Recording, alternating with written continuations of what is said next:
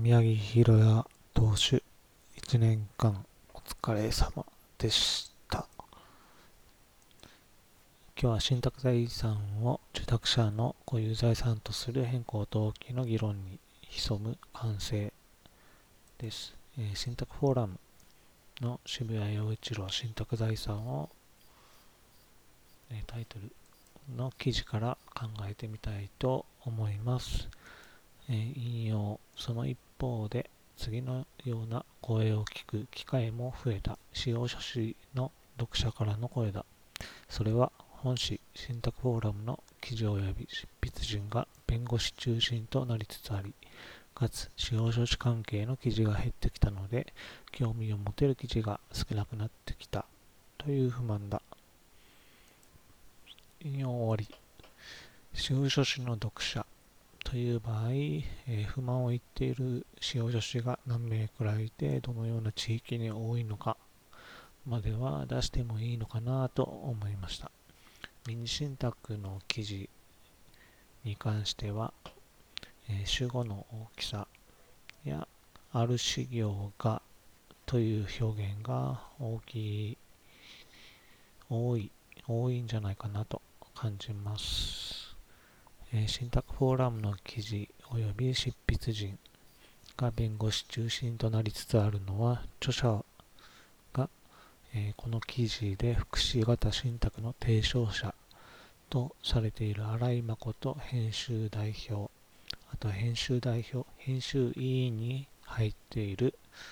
えー、大貫司法書士、佐藤司法書士の意向でもあると考えられます。使用書士自身が信託フォーラムの構成を決めている側面があるので不満があったとしても、えー、説得力があるかというと、えー、ないと思います、えー、著者についても方向性の違う家族信託実務ガイドにも寄稿されており市民と法家族信託実務ガイド登記研究民事信託フォーラム金融法務事情では、それぞれ内容の根幹を変えているように感じます。えー、使用書士のためのという場合、一番に提出する必要があるのは、えー、金森弁護士の起用、えー、使用書士による民事信託設定支援業務の法的根拠論についてに関する受け止め方だと思います。えー、そうでなければ、使用書士は民事信託に関する業務を行えないことになります。あと、信託の学校に関しても、えー、電話では民事信託推進センターや日本使用書士会連合会民事信託推進委員の文句を言いながら、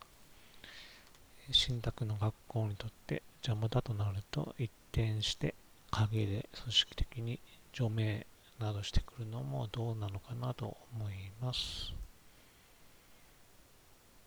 えー、何かしら私のことかもしれないので、えー、画像を貼っておきます。で、私は事実を提出しているのみです。で事実に争いがあれば、え反論するか、反論しなければ、私が挙げている事実が、えー、正確ということになります。意見などに関しては、えー、それぞれあっていいと思うので、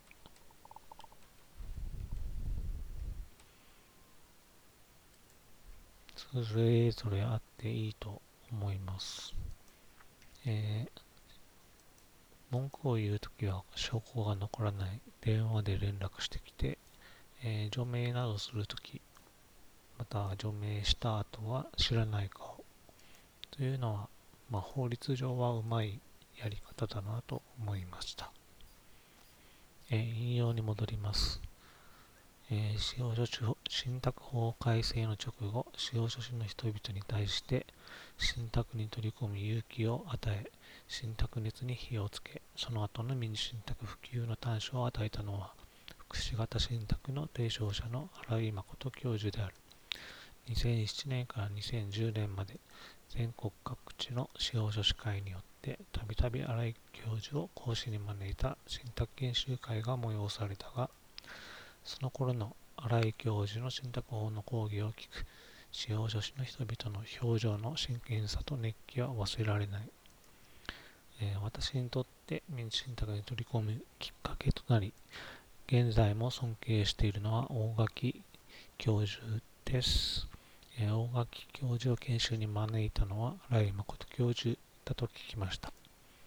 えー、その点に関しては感謝したいと思います。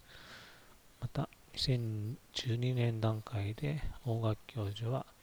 事業ごとにできることできないことについて具体的にコメントがありましたが、えー、新井誠教授から司法書士法、弁護士法についてのコメントは聞いたことがありません。えー、ここは私が知らないだけかもしれません。今の契約書支援や側面からサポートするような受託者にならないで、えー、民事信託や家族信託を側面から支援する業務が成り立つやり方は、えー、大学教授が作っています。えー、河合司法書士、今も登録しているのか分かりませんが、河合司法書士のやり方も大垣教授が、2012年に示したやり方をやり方にとても似ています。次は不動産登記表、え、104条の2第2項条文を貼っておきます。で、引用です。テーマ13信託法183条6項のみなし受益者